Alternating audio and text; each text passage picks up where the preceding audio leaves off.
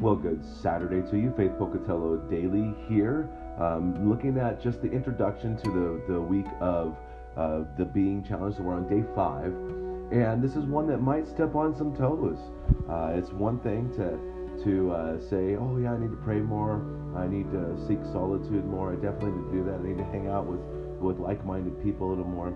Uh, but to choose church uh, can be like, oh hey now, be careful, watch it but I think that the reality is God has established the church for a very good reason, and that's for when we gather together, the body of Christ comes together, we celebrate what God has done.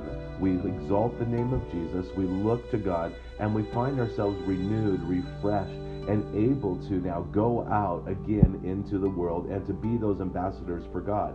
When we don't spend time with church, we find ourselves isolated and weak and we don't feel very strong as a believer. Yeah, I know that Jesus loves me, but I'm probably not going to share it with others.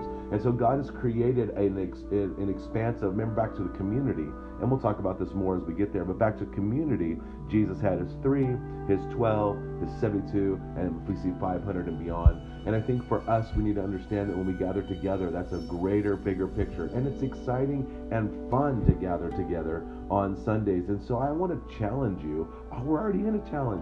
To challenge you say, Lord, how can I, for the next X amount of days, uh, more than one um, weeks, say, I'm going to be at church every, every time that, the, that, that uh, Sunday happens, I'm going to be there. I, I encourage you to commit to at least six weeks and see what God does on behalf and how that just encourages your spirit. So may God richly bless your day. Enjoy Jesus. Go and share life.